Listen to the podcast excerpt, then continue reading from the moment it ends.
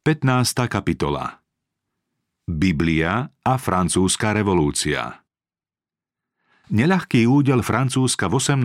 storočí má svoje korene v odmietnutí Biblie a potieraní protestantizmu. Revolúciou vrcholí všeobecný úpadok tejto kedysi prekvitajúcej krajiny. V 16. storočí začala prenikať do všetkých európskych krajín reformácia, ktorá medzi ľuďmi šírila Bibliu. Niektoré národy ju vítali radostne ako nebeského posla – v iných krajinách sa cirkevnej moci podarilo vo veľkej miere zabrániť, aby ju ľudia mohli čítať. Ľudu sa takmer úplne znemožnilo poznať jej posolstvo a pocítiť jeho povznášajúci vplyv. Do jednej krajiny sa svetlo síce dostalo, ale vládnúca temnota zabránila, aby ho ľudia pochopili. Pravda a blud tam postáročia zápasili o moc – Nakoniec zvíťazilo zlo a nebeská pravda zostala zavrhnutá.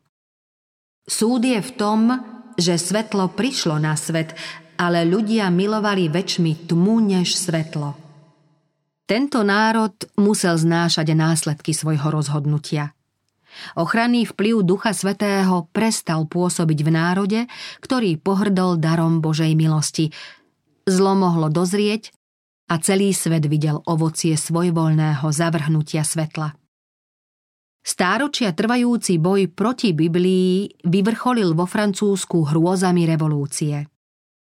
Tento strašný výbuch bol len nevyhnutným dôsledkom toho, ako Rím vo Francúzsku potláčal Bibliu – je to jedinečný a najpresvedčivejší dôkaz výsledkov vtedajšej cirkevnej politiky, dôkaz toho, k akým koncom viedlo vyše tisícročné pôsobenie učiteľského vplyvu rímskej cirkvy.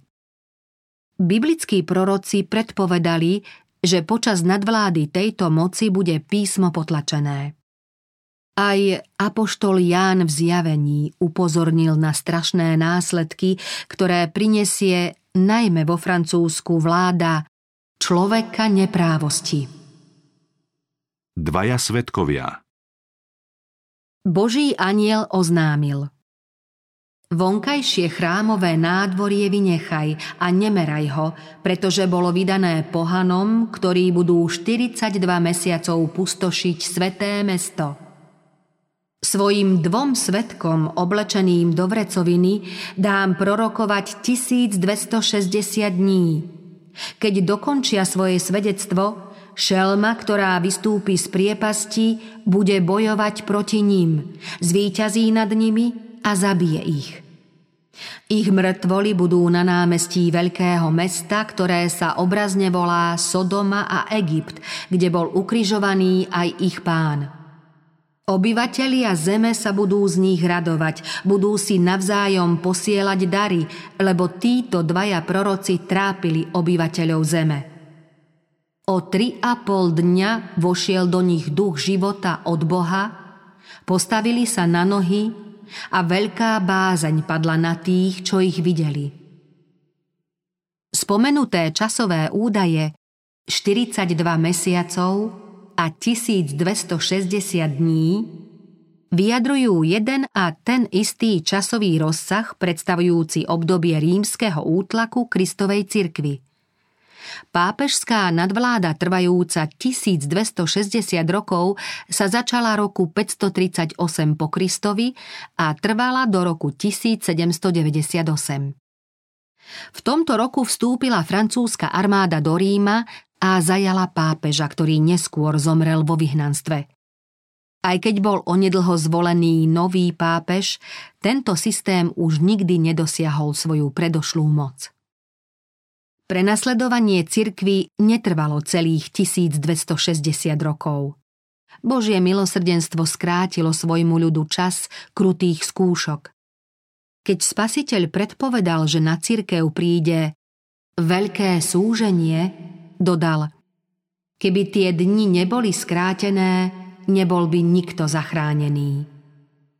Reformačný vplyv ukončil prenasledovanie už pred rokom 1798.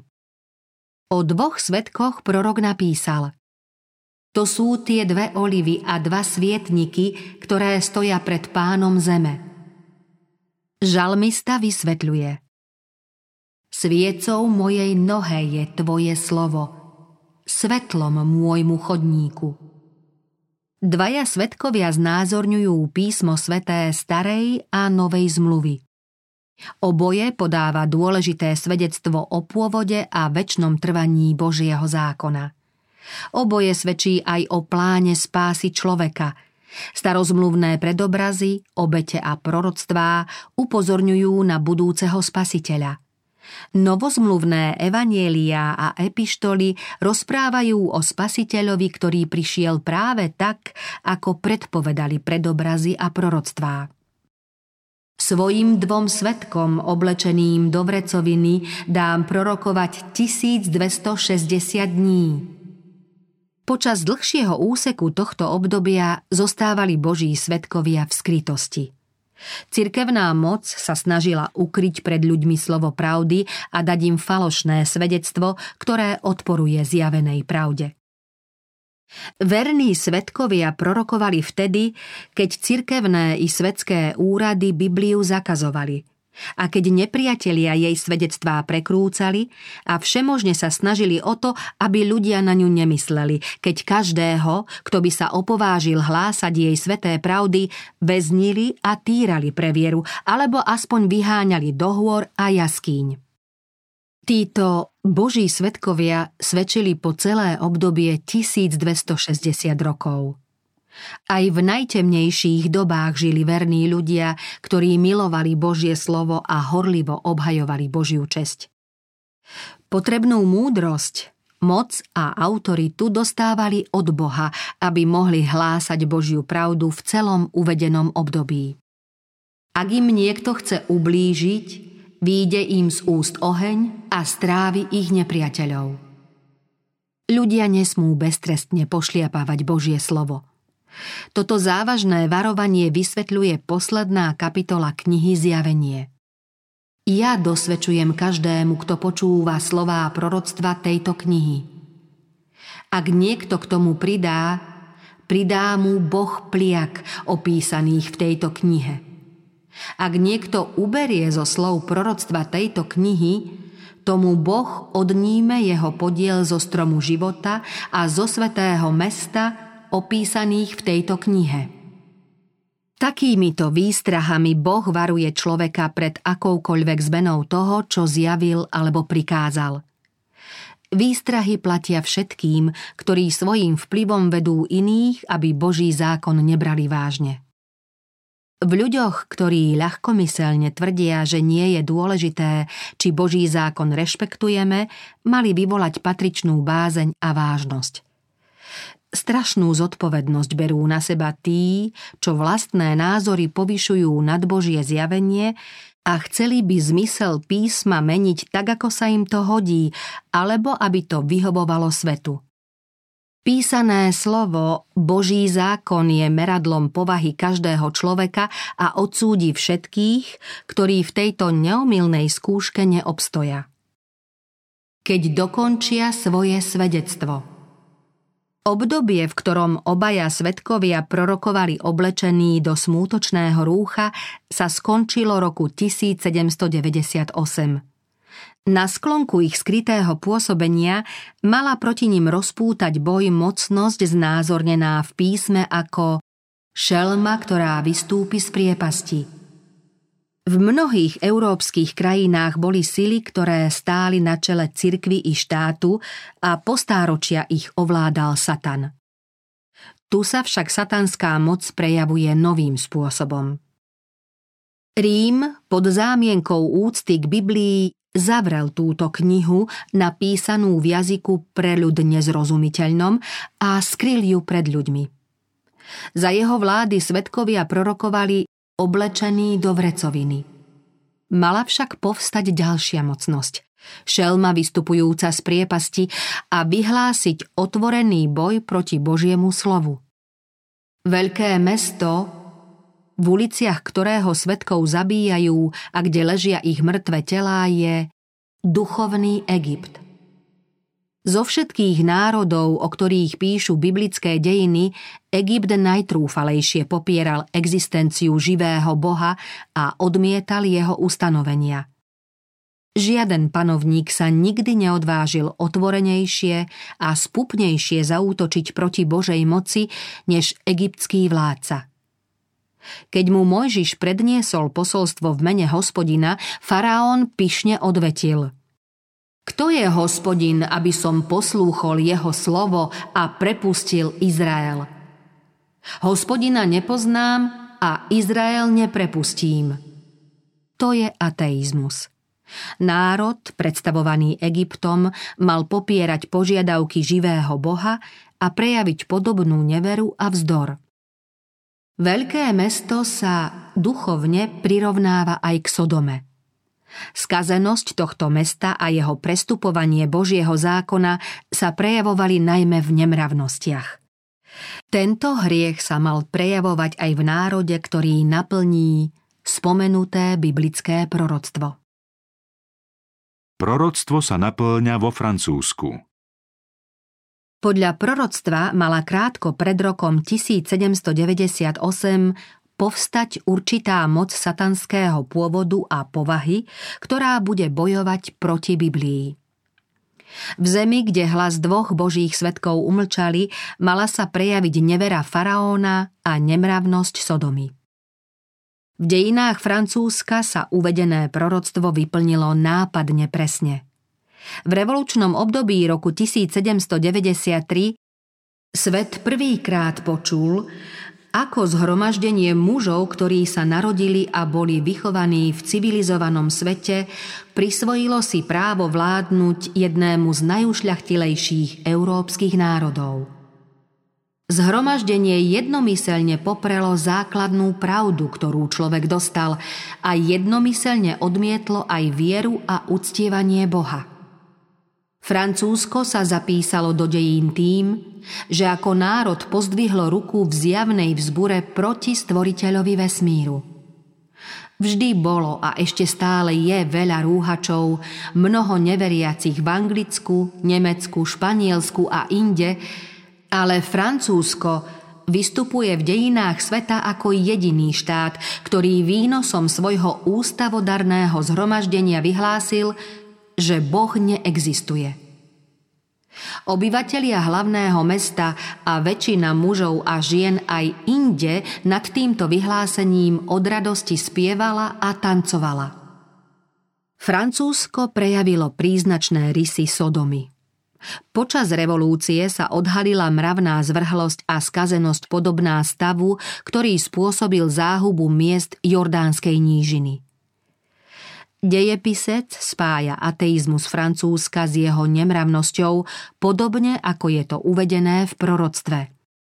Na zákony týkajúce sa náboženstva bezprostredne nadvezovali ďalšie zákony, ktoré znižovali manželský zväzok na úroveň dočasnej občianskej zmluvy, ktorú môžu ľahko uzavrieť a aj ľahko zrušiť.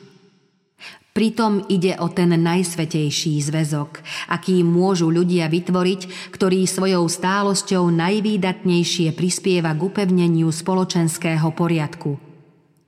Keby sa nepriatelia snažili nájsť spôsob, ako najúčinnejšie zničiť všetko, čo je v rodinnom živote úctyhodné, krásne a trvalé, a pritom zabezpečiť, aby skaza, ktorú chcú docieliť, prechádzala z pokolenia na pokolenie, Nemohli by vymyslieť účinnejší plán, než znížiť manželstvo. Herečka Sofia Arnoldová, známa svojimi duchaplnými výrokmi, označila republikánske manželstvo za sviatosť cudzoložstva. Kde bol ukrižovaný aj ich pán. Francúzsko naplnilo aj túto časť proroctva – v žiadnej inej krajine sa tak výrazne neprejavilo nepriateľstvo voči Kristovi. V žiadnej inej krajine sa pravda nestretla s takým rozhorčeným a krutým odporom. Keď Francúzsko prenasledovalo vyznávačov Evanielia, pribíjalo na kríž v osobe jeho nasledovníkov samotného Krista. Po stáročia tiekla krv mučeníkov – Kým v horách Piemontu zomierali valdenskí kresťania pre Božie slovo a pre svedectvo Ježiša Krista, vo Francúzsku podobné svedectvo o pravde svojich bratov vydávali albingenskí veriaci. Neskôr stúpencov reformácie kruto mučili a zabíjali. Kráľ, šľachta, urodzené panie a krehké dámy, výkvet a pícha Francúzska sa zabávali pohľadom na smrteľný zápas mučeníkov.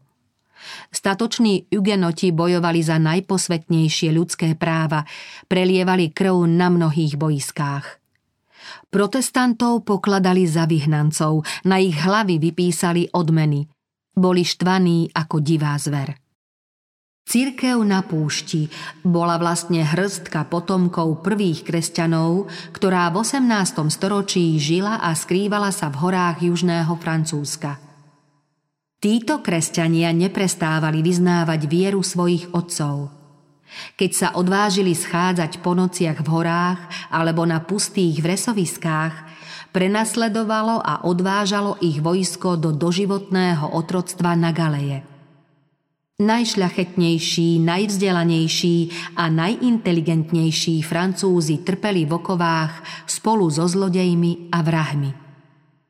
S inými zaobchádzali milosrdnejšie, keď neozbrojení a bezmocní padli na kolená, aby sa pomodlili, chladnokrvne ich zastrelili.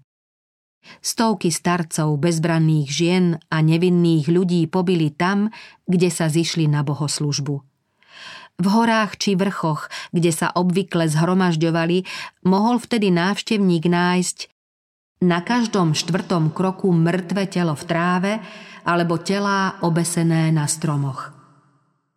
Z krajiny spustošenej mečom a katovou sekerou sa stala obrovská púšť. Tieto zverstvá sa neodohrávali v temnom dávno veku, ale pod skvelou vládou Ľudovíta 14. V tom čase sa pestovala veda, prekvitala literatúra a duchovnými na dvore a v hlavných mestách boli vzdelaní a výreční muži, ktorí radi vystavovali na obdiv svoju lásku a šľachetnosť. Bartolomejská noc tým najčernejším v zozname zločinov, najstrašnejším diabolským počinom všetkých storočí bola Bartolomejská noc. Svet si dosiaľ s hrôzou a odporom pripomína výjavy najzbabelejšieho a najkrutejšieho vyvražďovania, strašný zločin uskutočnený na naliehanie predstaviteľov rímskej cirkvy so súhlasom francúzského kráľa. Zvon, ktorý v noci znel ako signál smrti, bol povelom na vraždenie. Protestantov, ktorí doma pokojne spali, pretože sa spoliehali na sľub svojho kráľa, po tisícoch chladnokrvne vraždili. Kým Kristus neviditeľne viedol svoj ľud na ceste z egyptského otroctva, Satan tiež neviditeľne viedol svojich stúpencov do tohto strašného diela masového vraždenia. Osem dní trvali v Paríži vražedné orgie, pričom prvé tri dni sa vyznačovali mimoriadne zvrhlou zúrivosťou. Vraždilo sa nielen v Paríži, ale na osobitný kráľovský príkaz vo všetkých krajoch a mestách, kde žili protestanti. Nebrali žiaden ohľad na vek ani na pohlavie. Vrahovia neušetrili ani nevinné deti, ani šedivých starcov. Šľachtici či sedliaci, starí alebo mladí, matky i deti, všetci rovnako hynuli. Celé dva mesiace sa vraždilo v celom Francúzsku. Zahynulo 70 tisíc tých, ktorí predstavovali ozajstný výkved národa. Keď správa o masakre došla do Ríma, radosť kňastva nepoznala hraníc. Posol dostal od kardinála z Lorám veľkú peňažnú odmenu – z dela anielského hradu vypálili slávnostnú salvu. Z každej veže zneli zvony a svetlo vatier premenilo noc na deň. Pápež Gregor XIII kráčal v dlhom sprievode kardinálov a ďalších cirkevných hodnostárov do chrámu svätého Ľudovíta, kde kardinál z zaspieval Tedeum. Na pamiatku masakry dali raziť medailu. A vo Vatikáne sú tri fresky Vasariho, ktoré zobrazujú útok na admirála a kráľa medzi radcami pripravujúcimi masakru i samotné vraždenie protestantov.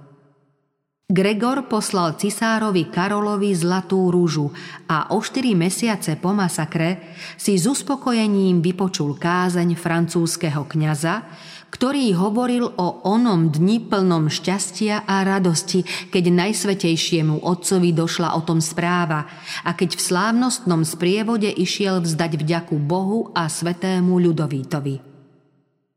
Ten istý duch, ktorý viedol k Bartolomejskej noci, viedol aj k ukrutnostiam revolúcie. Vtedy vyhlásili Ježiša Krista za podvodníka. Francúzski ateisti svorne volali Zničte toho nehanebníka. Po rúhavých rečiach proti Bohu nasledovali tie najpodlejšie zločiny. Na popredné miesta sa vrátili tí, ktorí páchali najväčšie zverstvá a neresti. Tým všetkým sa vzdávala vrcholná podsta satanovi, pričom Kristus bol pošliapavaním pravdy, čistoty a nesebeckej lásky znova pribíjaný na kríž. Šelma, ktorá vystúpi z priepasti, bude bojovať proti ním, zvíťazí nad nimi a zabije ich. Ateistická moc z obdobia revolúcie a krutovlády vo Francúzsku sa opovážila viesť proti Bohu a Božiemu slobu vojnu, akú svet dovtedy nezažil. Národné zhromaždenie zrušilo uctievanie Boha. Na vládny príkaz sa zbierali Biblie a s výsmechom ich verejne spálili. Pošliapali a odmietli Boží zákon a biblické zásady – Revolucionári zrušili týždenný deň odpočinku a namiesto neho ustanovili každý desiatý deň ako deň radosti a rúhania. Zakázali krstiť a prisluhovať večeru pánovu. Nápisy na vchodoch do cintorínov oznamovali, že smrť je väčší spánok. Tvrdili, že úcta k Bohu nie len, že nie je počiatkom múdrosti, ale je vlastne počiatkom hlúposti. Okrem uctievania slobody a vlasti boli akékoľvek prejavy zbožnosti zakázané. Revolucionári povolali parížského biskupa, aby pred národným zhromaždením zohral hlavnú úlohu v najhanebnejšej fraške. Prišiel ta s celým sprievodom a pred snemom vyhlásil, že náboženstvo, ktoré roky hlásal, je v každom bode kňazským výmyslom, bez opory v dejinách a bez posvetných právd. Slávnostne poprel existenciu Boha i platnosť svojho vysvetenia, pričom sa zaviazal, že odteraz bude uctievať len slobodu, rovnosť, cnosť a mravnosť. Potom položil na stôl odznaky svojej biskupskej hodnosti a predseda snemovne ho bratsky objal – Niekoľko odpadlých kňazov konalo podľa príkladu tohto preláta. Obyvatelia zeme sa budú nad nimi radovať, budú si navzájom posielať dary, lebo títo dvaja proroci trápili obyvateľov zeme. Bezbožné Francúzsko umlčalo karhajúci hlas dvoch božích svetkov. Slovo pravdy ležalo mŕtve v ich uliciach, kým svojvoľníci nenávidiaci obmedzujúce požiadavky Božieho zákona jasali. Ľudia sa verejne búrili proti nebeskému vládcovi. Volali podobne ako hriešnici dávnych čias. Ako sa to dozvie Boh?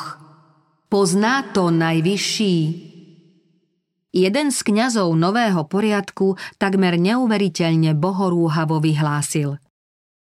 Bože, ak existuješ, pomsti svoje urážané meno, vyzývam ťa na boj.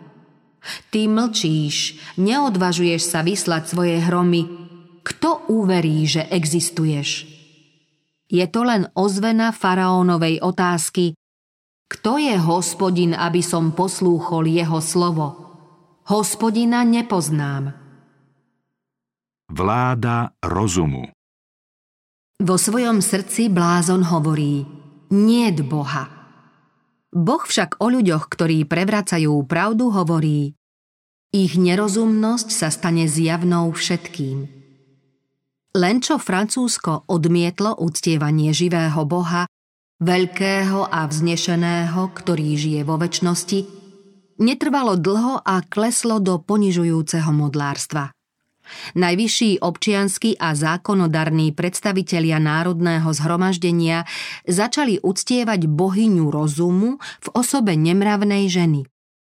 Historik poznamenal v tejto zvrátenej dobe vyniká svojou nezmyselnosťou a bezbožnosťou najmä jeden obrad. Dvere snemovne sa doširoka otvorili a vošla skupina hudobníkov – po nich prišiel slávnostný sprievod členov Mestskej rady, ktorý spieval hymnu na oslavu slobody.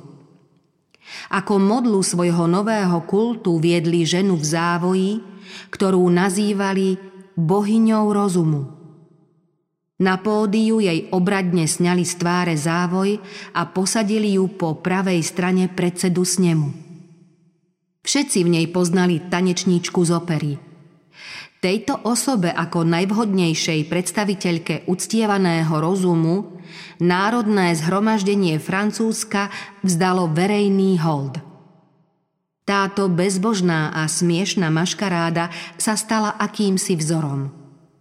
Uvedenie bohyne rozumu sa potom konalo na mnohých miestach po celej krajine, kde obyvatelia chceli napodobniť predstaviteľov revolúcie. Rečník, ktorý oznamoval uctievanie rozumu, vyhlásil Zákonodarcovia Fanatizmus ustupuje rozumu. Jeho zakalené oči nemohli zniesť jasnú žiaru svetla. Dnes pod týmito gotickými klembami, pod ktorými sa zhromaždil obrovský zástup, prvýkrát zaznela pravda – Francúzi tu prejavujú jedinú oprávnenú úctu, uctievajú slobodu a rozum. Tu sme vyslovili prianie, aby sa republike viedlo dobre. Tu sme odmietli mŕtve modly a prijali sme rozum, živé božstvo, majstrovský a vrcholný výtvor prírody. Keď do snemovne priviedli bohyňu rozumu, rečník ju chytil za ruku, obrátil sa k zhromaždeniu a vyhlásil – Smrteľníci, prestaňte sa chvieť pred bezmocným hromobitím Boha, ktorého stvoril váš strach. Od tejto chvíle neuznávajte nejaké božstvo, jedine rozum. Ponúkam vám jeho najkrajší a najrídzejší symbol. Ak chcete mať nejaké božstvo, obetujte len takému. Sklonte sa pred vznešeným senátom slobody, nech žije rozum. Predseda senátu bohyňu objal, potom ju posadil do nádherného voza a v sprievode obrovského zástupu ľudí ju viezli do katedrály Notre Dame, aby nahradila Boha. Tam ju posadili na oltár a všetci prítomní jej prejavili úctu.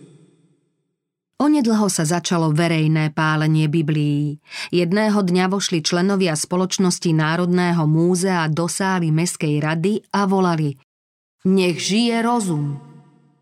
Na dlhej žrdi niesli napichnuté obhorené zvyšky niekoľkých kníh, medzi nimi breviáre, misály a starú i novú zmluvu, diela, ktoré si podľa slov predsedu v ohni odpikali všetky bláznovstvá, ku ktorým ľudstvo viedli. Pápežstvo svojho času začalo proces, ktorý sa skončil otvoreným ateizmom. Politika Ríma vytvorila sociálne, politické a náboženské pomery, ktoré vohnali Francúzsko do tejto situácie. Podľa historikov, ktorí opisovali revolučné hrôzy, situáciu zapríčinili panovníci a cirkev – Pravdu povediac, zavinila ju cirkev. Pápežský systém otrávil mysel kráľov a poštval ich proti reformácii, aby v nej videli nepriateľov koruny, zdroj nepokojov, ktorý ohrozuje mier a súlad národa. Rím podnecoval panovníkov k najväčším krutostiam a najhoršiemu útlaku. S Bibliou prichádzala sloboda – Všade, kde ľudia prijali evanielium, prebúdzal sa aj ich rozum. Začali zhadzovať okovy, ktoré ich držali v otroctve nevedomosti, nemravnosti a povier. Začali myslieť a konať ako ľudia. Len čo to panovníci zistili, dostali strach o svoje tróny. Rím nečakal a pustil sa do podporovania ich obáv. Pápež roku 1525 napísal francúzskému regentovi. Táto mánia, rozumej protestantizmus, nielen znehodnotí a zničí náboženstvo, ale zničí aj celú vrchnosť, šľachtu, zákon, poriadok a hodnosti. Pápežský nuncius o niekoľko rokov neskôr presviečal kráľa. Veličenstvo, nemýlte sa – Protestanti prevrátia všetok občianský poriadok presne tak ako poriadok náboženský. Trón je ohrozený práve tak ako oltár. Zavedenie nového náboženstva musí nutne viesť k zavedeniu novej vlády. Teológovia podnecovali predsudky ľudí, vyhlasovali, že protestantské učenie obracia ľudí k novotám a nerozvážnostiam, olupuje kráľa o oddanú lásku poddaných a vedie do záhuby cirkev i štát. Takto sa Rímu podarilo poštvať Francúzsko proti reformácii. Meč, ktorý stíhal protestantov, sa prvýkrát tasil vo Francúzsku na obranu trónu, záchranu šľachty a na zachovanie zákona. Pred revolúciou Vládcovia krajiny sotva mohli predvídať, kam táto osudná politika povedie. Učenie písma by vštepovalo do myslí a srdc ľudí zásady spravodlivosti, striedmosti a pravdy, rovnosti a lásky, čo sú základné kamene blahobytu národa. Spravodlivosť dvíha národ. Trón stojí pevne spravodlivosťou. Pokoj bude dielom spravodlivosti, a ovocím bude pokoj a bezpečnosť na veky. Človek, ktorý poslúcha Boží zákon, bude verne ctiť a poslúchať aj zákony svojej krajiny. Kto sa bojí Boha, rešpektuje aj kráľa a jeho spravodlivú a zákonnú moc. Francúzsko však zakázalo Bibliu a vyhnalo jej učeníkov – Čestných, mravne bezúhonných a bystrých ľudí, ktorí mali odvahu priznať sa k svojmu presvedčeniu a trpieť za pravdu, postáročia odvážali do otroctva a na galeje, zomierali na hraniciach alebo pomaly hynuli vo väzenských celách. Tisíce z nich sa zachraňovali útekom. Tak to pokračovalo ešte 250 rokov po reformácii. Počas dlhého obdobia mohli celé generácie Francúzov sledovať, ako musia učeníci Evanielia utekať pred besnením prenasledovateľov a odnášať zo sebou vzdelanosť, remeselnícku zručnosť, úsilovnosť a poriadku milovnosť, v čom obvykle vynikajú, aby tým obohatili krajinu, v ktorej nájdu azyl. O čo svojim prínosom obohacovali iné krajiny, o to schudobnela ich rodná zem. Keby všetci, ktorí ich vyhnali, zostali vo Francúzsku a svojou usilovnosťou a umom po celé tri storočia obrábali pôdu, keby umelecké nadanie vyhnancov po celé tri storočia zdokonaľovalo domácu remeselnú výrobu a tvorivým umením a bystrým úsudkom sa zveľaďovala francúzska literatúra a veda – Keby ich rozvážnosť usmerňovala záležitosti Francúzska a ich statočnosť sa prejavila v bojoch, ktoré Francúzsko viedlo, Keby zmysel vyhnancov pre právo utváral francúzske zákony a keby sa k tomu pridalo náboženstvo Biblie, ktoré posilňuje rozum a riadi svedomie ľudí, akú slávu to mohlo Francúzsku priniesť. Akou veľkolepou, úspešnou a šťastnou krajinou, vzorom pre národy, mohlo Francúzsko byť. Slepý a neúprosný fanatizmus však vyhnal z jej pôdy každého učiteľa cnosti, každého zástancu poriadku, každého čestného obrancu trónu. Mužom, ktorí mohli svoju krajinu povzniesť a vo svete presláviť, dal na výber hranicu alebo vyhnanstvo. Nakoniec dokonal záhubu štátu – Nezostalo svedomie, ktoré by sa dalo verejne zavrhnúť. Náboženstvo, ktoré by bolo možné doviezť na hranicu. Vlastenectvo, ktoré by sa dalo vyhnať z krajiny. Ako zákonitý následok prišla revolúcia so všetkými svojimi hrôzami. Odchodom Hugenotov sa vo Francúzsku začal všeobecný úpadok. Kvitnúce priemyselné mestá chradli, úrodné oblasti sa zmenili na neobrábanú divočinu. Po období neobvyklého pokroku nastala doba intelektuálnej strnulosti a mravného úpadku. Paríž sa stal jedným veľkým chudobincom. Odhaduje sa, že krátko pred revolúciou dostávalo od dvora almužnu 200 tisíc chudobných ľudí. V upadajúcom národe sa darilo len jezuitom. Tyransky ovládali kostoly a školy, väznice a galeje. Evanielium mohlo Francúzsku priniesť riešenie politických a sociálnych problémov, ktoré sa týkali jeho duchovenstva, kráľa a zákonodarcov a ktoré nakoniec priviedli národ do anarchie a záhuby. Ľud pod nadvládou Ríma nepoznal spasiteľovo blahodarné učenie o nesebeckej službe a sebaobetovaní. Nezoznámil sa s prejavmi seba zaprenia pre blaho iných. Cirkev nekarhala bohatých za to, že utláčali chudobných.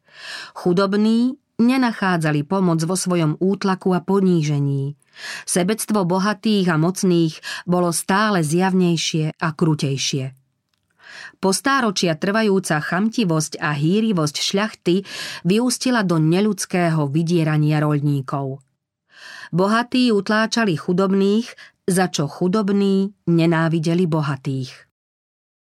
V mnohých oblastiach patrili poľnohospodárske usadlosti len šľachte. Tí, čo v poľnohospodárstve pracovali, boli iba nájomníkmi, ktorí žili z milosti svojich pánov, pričom sa museli podriadovať ich rozmarným požiadavkám.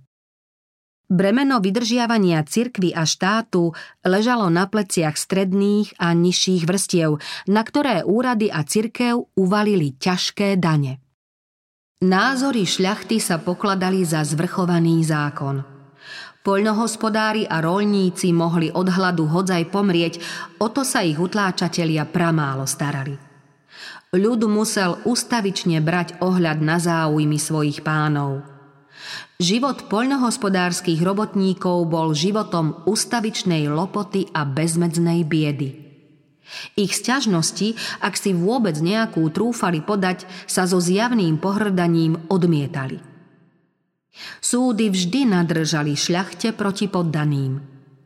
Sudcovia boli zvyknutí prijímať úplatky a číri rozmar aristokrata v systéme, kde vládlo všeobecné úplatkárstvo, mal platnosť zákona – z jednoduchých ľudí koristila na jednej strane svetská vláda a na strane druhej duchovenstvo, takže do kráľovskej či cirkevnej pokladnice sa nikdy nedostala ani polovica. Všetko ostatné sa stačilo premárniť v hýrivých zábavách. Tí, čo ožobračovali poddaných, boli od platenia daní oslobodení a podľa zákona alebo zvyklostí im patrili všetky úrady v štáte. Príslušníkov privilegovaných tried bolo 150 tisíc a na uspokojenie všetkých ich rozmarov boli milióny ľudí odsúdené na beznádejne biedné živorenie. Kráľovský dvor sa topil v prepichu a rozmaroch. Ľud a králi si navzájom nedôverovali. Ľud považoval všetky opatrenia vlády za podozrivé a sebecké. Vyše pol storočia pred vypuknutím revolúcie sedel na tróne ľudovít 15, ktorý bol aj v najhorších časoch známy ako lenivý pôžitkársky panovník neviazaných mravov. Štát sa s bezohľadnou zvrhlou aristokraciou a zbedačenými, nevedomými nižšími vrstvami obyvateľstva ocitol v ťažkej finančnej situácii ľud stratil nádej a trpezlivosť. Aj bez prorockej jasnozrivosti bolo zrejmé, že neodvratný výbuch sa rýchlo blíži. Na varovné hlasy svojich radcov kráľ odpovedal Snažte sa, aby všetko išlo tak dlho, kým budem žiť. Po mojej smrti nech sa robí čokoľvek. Nemalo zmysel stále mu opakovať, že treba urobiť reformy. Kráľ videl všeobecne rozšírené zlo, no na jeho odstránenie nemal silu ani odvahu. Nadchádzajúci údel Francúzska až príliš dobre vyjadrovalo kráľovo nehanebné a sebecké heslo Po nás potopa. Rím podnecoval píchu kráľov i vládnúcich tried, čím ich nútil držať ľud v otroctve. Dobre vedel, že práve tým na jednej strane štát oslabí, no na druhej strane si bude môcť lepšie zaviazať vládcov i ľud. Preto konal rýchlo – Chápal, že skutočne zotročiť ľudí znamená spútať a zotročiť ich duševne. Najistejší spôsob, ako im zabrániť zbaviť sa otroctva, je vychovávať ich tak, aby sa nevedeli tešiť zo slobody. Tisíckrát hroznejšia než telesné útrapy v dôsledku politiky Ríma bola mravná skazenosť. Ľud bez Biblie, vychovávaný vo formalizme a sebectve, zostal na pospas nevedomosti a poverčivosti, upadal do nerestí a vôbec nebol schopný vládnuť si sám. Konečný výsledok sa však podstatne líšil od toho, čo si Rím prial. Keďže nevedel udržať ľudové masy v slepej poslušnosti svojich dogiem, vychoval z nich nevercov a revolucionárov, ktorí v rímskom katolicizme videli len kňazské intrigy hodné zavrhnutia. Duchovenstvo chápali ako spojenca svojich utláčateľov. Jediný boh, ktorého poznali, bol boh Ríma – Keďže učenie Ríma bolo ich jediným náboženstvom, ktoré poznali, hrabivosť a krutosť cirkevnej vrchnosti pokladali za zákonité ovocie Biblie a preto ju znenávideli. Rím nesprávne predstavoval Božiu povahu a zneúctil Božie požiadavky. Preto ľudia odmietali Bibliu i jej pôvodcu. Rím žiadal, aby ľudia slepo verili cirkevným dogmám, pričom sa odvolával na Bibliu. Voltaire a jeho priatelia na to reagovali tým, že úplne odmietli Božie slovo a začali šíriť jed neverectva. Rím si podrobil ľud železnou pesťou. Teraz sa tento ponižovaný a znásilňovaný ľud začal zbavovať nielen tyranie cirkevnej hierarchie, ale odhodil aj všetky zábrany. Proti zjavnému pokritectvu, ktoré dlho uctieval, sa napokon vzoprel tak zúrivo, že spolu s bludom odmietol aj pravdu. Otroci neresti si zamenili voľnosť za nespútanosť a jasali nad svojou domnelou slobodou. Čas hrôzovlády Kráľ urobil na začiatku revolúcie ústupok a ľudu poskytol väčšie zastúpenie, než bol počet zástupcov šľachty a duchovenstva spolu. Jazyčkom na váhach moci sa stal ľud, ktorý však nebol pripravený situáciu rozvážne a prezieravo zvládnuť. V túžbe odčiniť bezprávie, ktorým trpel, sa rozhodol zmeniť spoločenský systém – Ponižovaný ľud, ktorý spomínal len na dlhé obdobie kríud, sa hodlal revolučne zbaviť svojej neznesiteľnej biedy a súčasne sa pomstiť tým, ktorých pokladal za pôvodcov svojho utrpenia. Utláčaní potom robili to, čo mu sa naučili za útlaku a sami sa stali utláčateľmi. Nešťastné Francúzsko len žalo krvavú žatvu vlastnej sejby. Podriadenosť Rímu mala strašné následky. Tam, kde Francúzsko pod vplyvom rímskeho katolicizmu zapálilo na začiatku reformácie prvú hranicu, tam revolúcia postavila svoju prvú gilotínu.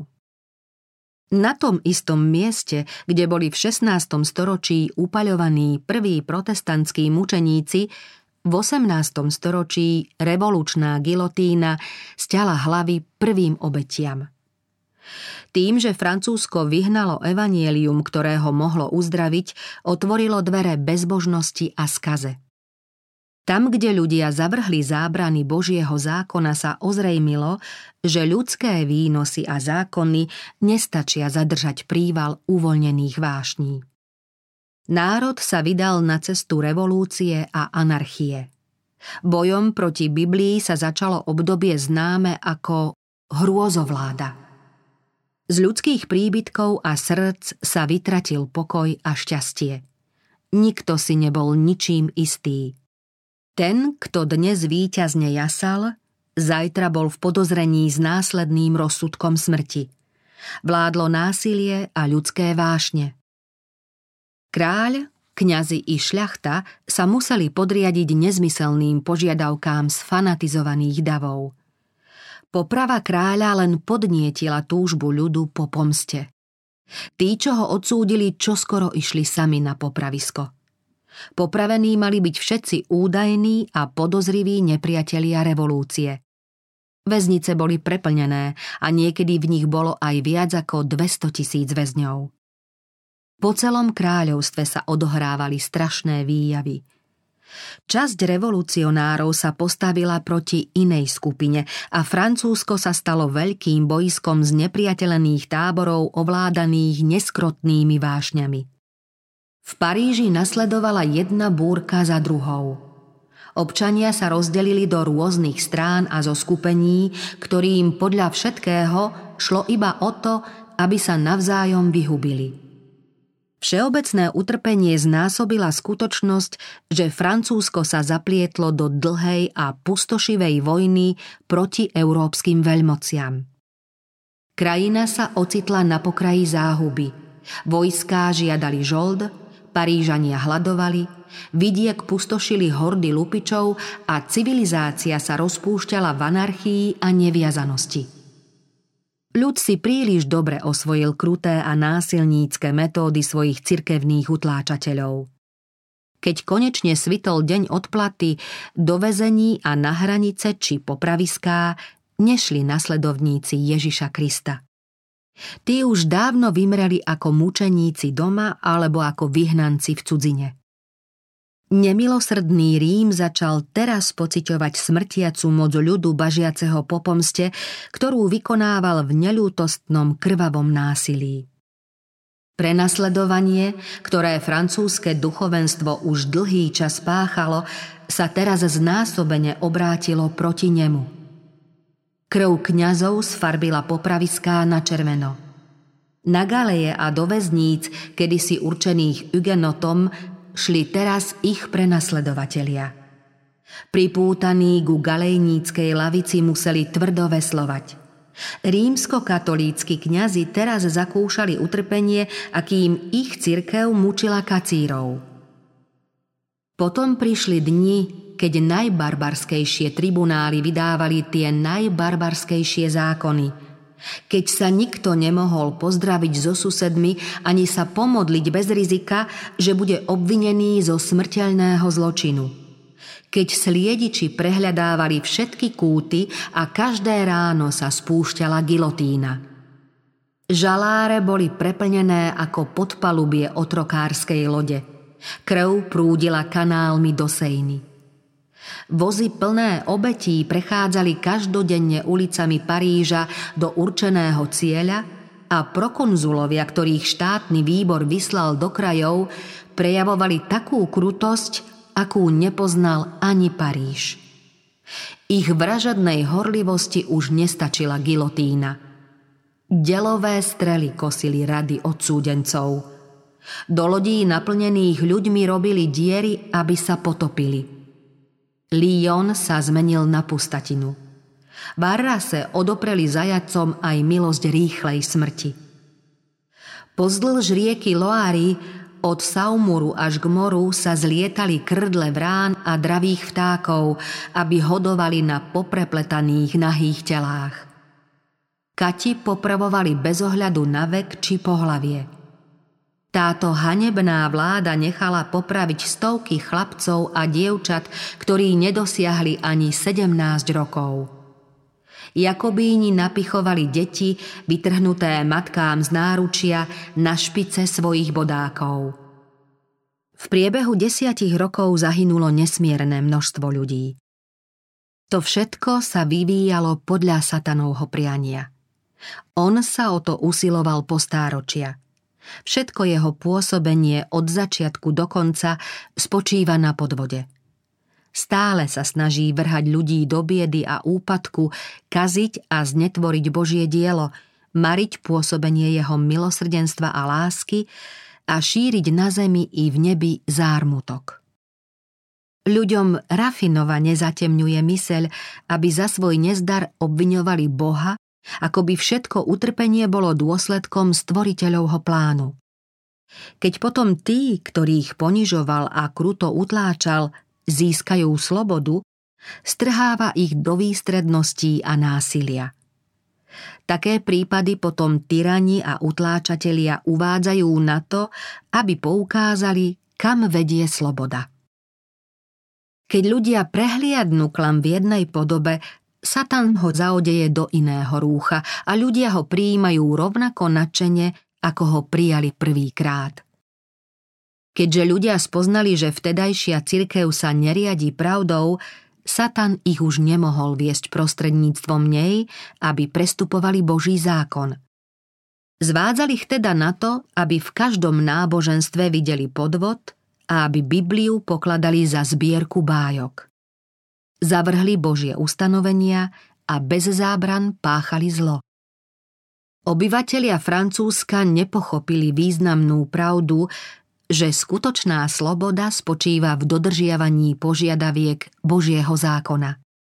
Tento osudný omyl ich nakoniec strhol do nesmiernej biedy. Kiež by si bol poslúchal moje príkazy. Tvoj pokoj by bol ako rieka a tvoja spása ako morské vlny.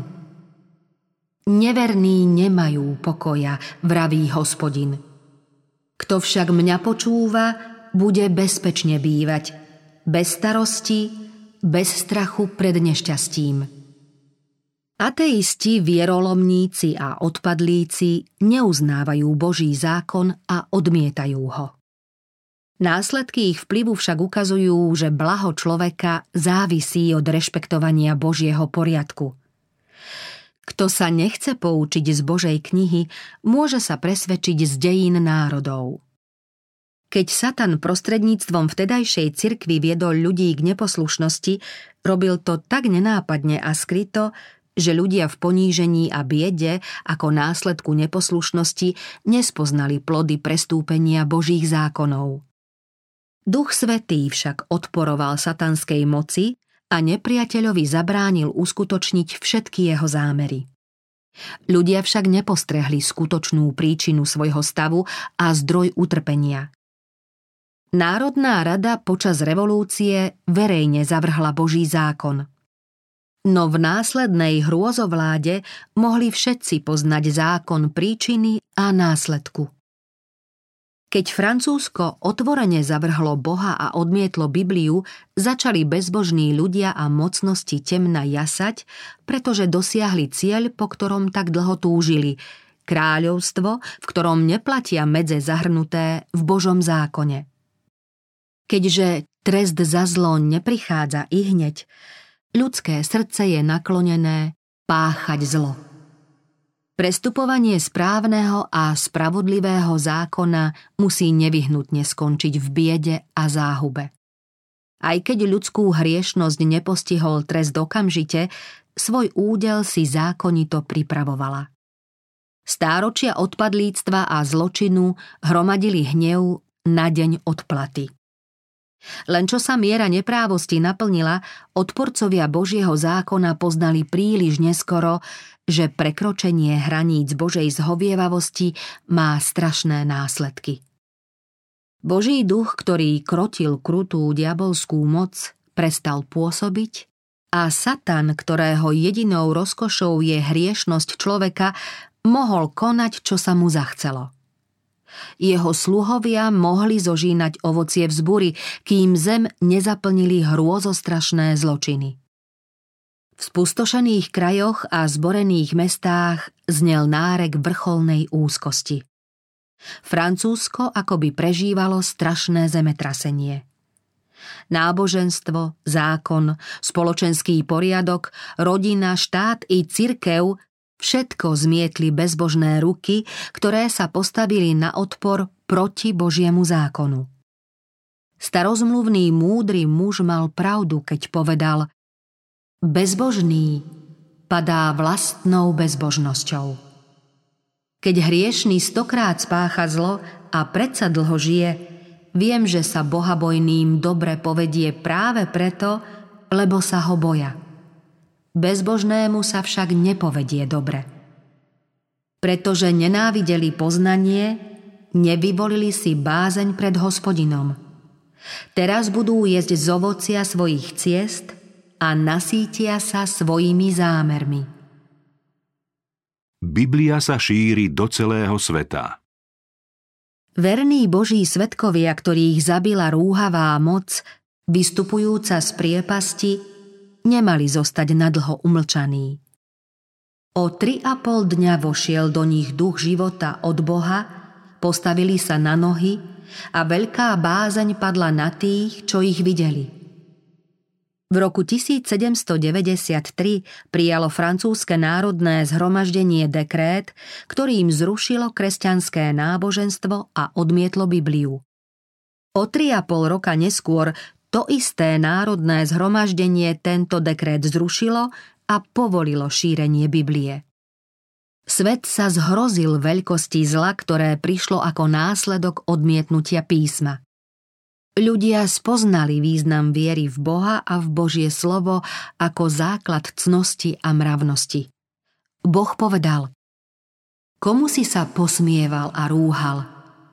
Proti komu si pozdvihol svoj hlas a pyšne dvíhal svoje oči? Proti svetému Izraela.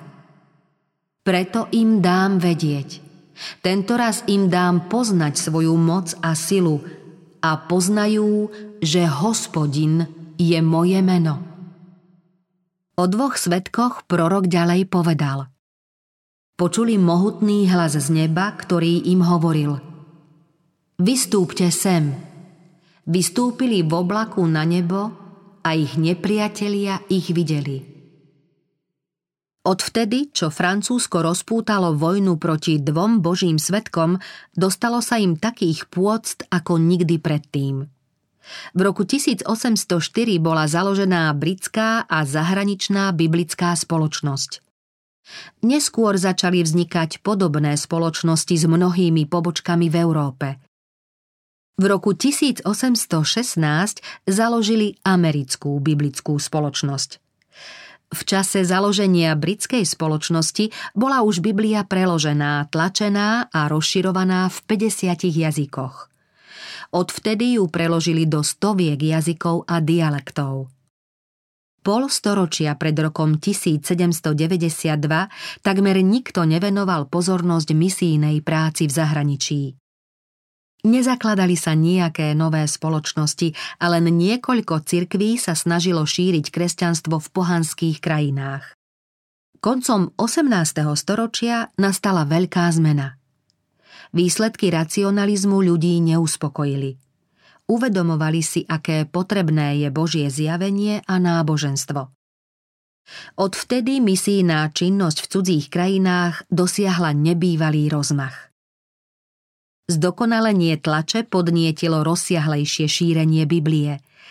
Zlepšenie spojenia medzi krajinami, odstránenie starých predsudkov, národnej výlučnosti a ochabnutie mocenského vplyvu rímskej cirkvy na svetskú sféru umožnili postup Božieho slova.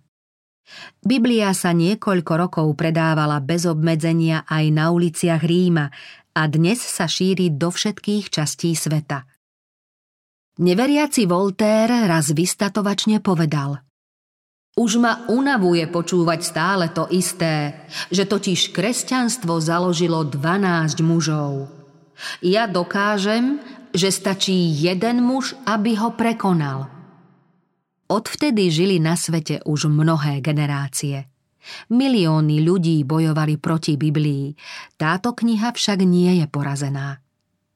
Tam, kde boli začias Voltéra stovky, sú dnes 10 tisíce, ba 100 tisíce výtlačkov Božej knihy.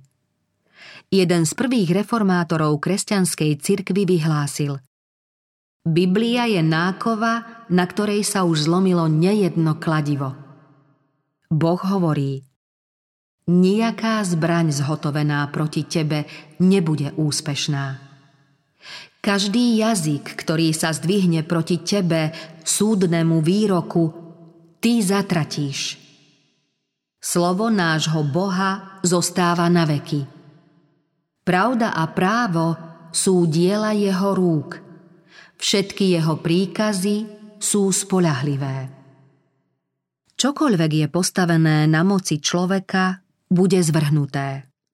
To však, čo je založené na skale nemenného Božieho slova, pretrvá na veky.